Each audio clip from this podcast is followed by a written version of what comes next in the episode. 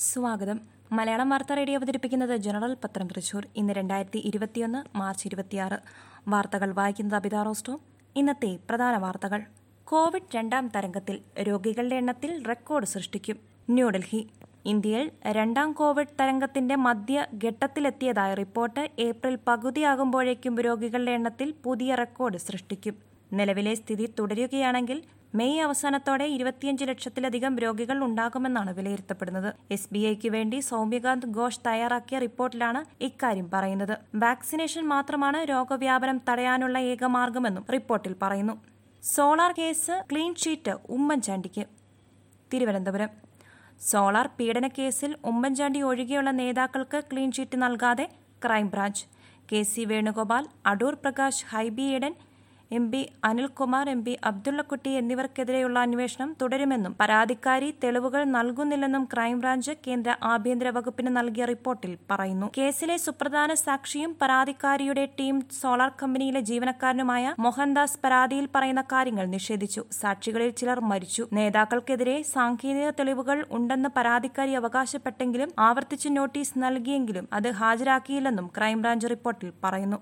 മുംബൈയിലെ കോവിഡ് ആശുപത്രിയിൽ അഗ്നിബാധ ആറു മരണം. മുംബൈ നഗരത്തിലെ പ്രധാന കോവിഡ് ആശുപത്രികളിലൊന്നായ സൺറൈസ് ആശുപത്രിയിൽ അഗ്നിബാധ. വെള്ളിയാഴ്ച അർദ്ധരാത്രിയോടെയാണ് തീപിടുത്തമുണ്ടായത്. ആറു പേർ മരണമടഞ്ഞതായാണ് വിവരം. എഴുപതോളം പേരെ രക്ഷപ്പെടുത്തിയതായി ആശുപത്രി അധികൃതർ അറിയിച്ചു. എന്നാൽ മരണമടഞ്ഞവർ കോവിഡ് മൂലമാണ് മരിച്ചതെന്ന് അഗ്നിബാധയെ തുടർന്നല്ലെന്നും ആശുപത്രി വൃത്തങ്ങൾ അറിയിച്ചു. മറ്റു രോഗങ്ങൾക്ക് ചികിത്സയിലായിരിക്കുന്നവരെ ഫോർട്ടീസ് ആശുപത്രിയിലേക്ക് മാറ്റിയതായും സൺറൈസ് ആശുപത്രി അധികൃതർ പറഞ്ഞു. ഗുരുവായൂരിൽ ദിലീപ് നായരെ പിന്തുണയ്ക്കുമെന്ന് കെ സുരേന്ദ്രൻ. തൃശൂർ ഗുരുവായൂരിൽ ഡെമോക്രാറ്റിക് സോഷ്യൽ ജസ്റ്റിസ് പാർട്ടി സ്ഥാനാർത്ഥി ദിലീപ് നായരെ പിന്തുണയ്ക്കുമെന്ന് ബി ജെ പി സംസ്ഥാന അധ്യക്ഷൻ കെ സുരേന്ദ്രൻ. ദിലീപ് നായരെ പിന്തുണയ്ക്കാൻ ബി ജെ പി ജില്ലാ ഘടകം ശുപാർശ ചെയ്തുവെന്നും ഇക്കാര്യം കേന്ദ്ര നേതൃത്വത്തെ അറിയിച്ചുവെന്നും അദ്ദേഹം വ്യക്തമാക്കി. ഗുരുവായൂർ എൻ ഡി എയുടെ ശക്തി കേന്ദ്രമാണെന്നും ദിലീപ് നായരെ പിന്തുണയ്ക്കുന്നതോടെ മണ്ഡലത്തിൽ ശക്തമായ ത്രികോണ മത്സരമായിരിക്കും നടക്കാൻ പോകുന്നതെന്ന് സുരേന്ദ്രൻ കൂട്ടിച്ചേർത്തു.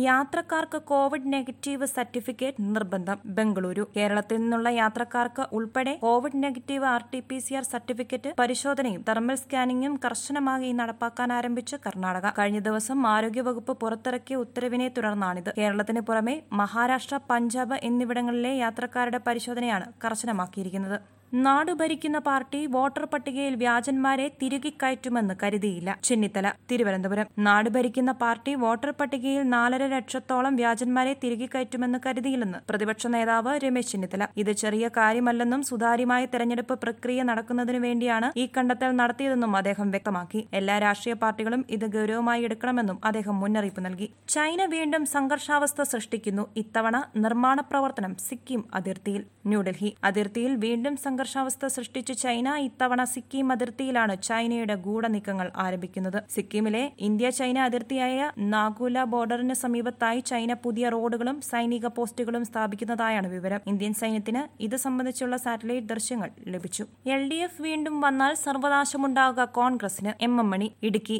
A K ആന്റണിക്ക് മറുപടിയായി മന്ത്രി M M Mani. L D F വീണ്ടും അധികാരത്തിൽ വന്നാൽ സർവനാശമുണ്ടാകുക കോൺഗ്രസിനാണെന്നും മണി പറഞ്ഞു. കോവിഡ് കാലത്ത് ആന്റണി എവിടെയായിരുന്നു? പിണറായി വിജയന്റെ പാദസേവ ചെയ്യുകയാണ് ആന്റണി വേണ്ടതെന്നും അദ്ദേഹം പറഞ്ഞു. നിയമസഭാ തെരഞ്ഞെടുപ്പ് പോളിംഗ് ഇന്ന് തുടങ്ങും. തൃശൂർ നിയമസഭാ തെരഞ്ഞെടുപ്പ് പോളിംഗ് ഇന്ന് തുടങ്ങും. പോസ്റ്റൽ വോട്ടുകളാണ് ഇന്നു മുതൽ അഞ്ച് ദിവസം വരെ നടക്കുക. മുപ്പത്തിയേഴായിരത്തി എണ്ണൂറ്റി ഇരുപത്തിയെട്ട് പേരാണ് വീടുകളിലിരുന്ന് വോട്ട് ചെയ്യുക. മുന്നൂറ്റി തൊണ്ണൂറ്റിയാറ് പോളിംഗ് ടീമിനെയാണ് ഇവരെ വോട്ട് ചെയ്യിക്കാനായി നിയോഗിച്ചിരിക്കുന്നത്. നടൻ പി സി സോമൻ അന്തരിച്ചു. തിരുവനന്തപുരം മുതിർന്ന സിനിമാ സീരിയൽ നാടക നടൻ പി സി സോമൻ അന്തരിച്ചു. തിരുവനന്തപുരത്ത് വെള്ളിയാഴ്ച പുലർച്ചെ നാലിനായിരുന്നു അന്ത്യം. മുന്നൂറ്റി അൻപതോളം നാടകങ്ങളിൽ ചെറുതും വലുതുമായ വേഷങ്ങളിൽ അഭിനയിച്ചിട്ടുണ്ട്. സംവരണ വിഷയത്തിൽ സുപ്രീം കോടതിയെ നിലപാട് വ്യക്തമാക്കി കേരളം ന്യൂഡൽഹി. സർക്കാർ ജോലികളിലും വിദ്യാഭ്യാസ സ്ഥാപനങ്ങളിലെ പ്രവേശനത്തിനും സംഭരണം അൻപത് ശതമാനത്തിൽ കൂടുതൽ ആകരുതെന്ന് ഇന്ദിരാ സാഗ്നി കേസിലെ വിധി പുനഃപരിശോധിക്കണമെന്നും കേരളം. നിലവിൽ സാമ്പത്തിക പിന്നോക്കാവസ്ഥയും സംവരണത്തിനുള്ള ഘടകമാണ്. സംവരണ വിഷയത്തിൽ തീരുമാനങ്ങൾ എടുക്കാനുള്ള അധികാരം സംസ്ഥാനങ്ങൾക്ക്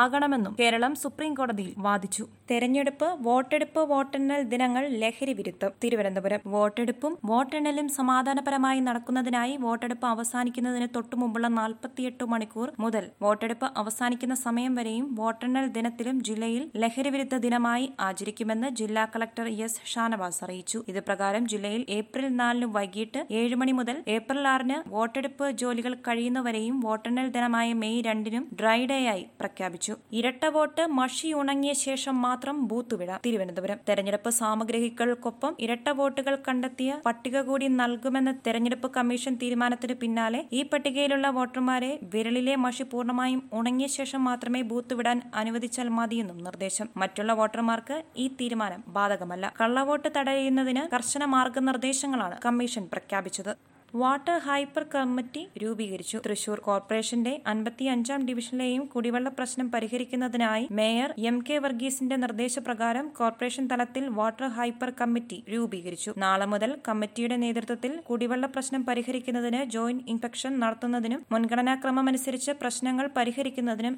ഇന്ന് ചേർന്ന യോഗം തീരുമാനിച്ചു.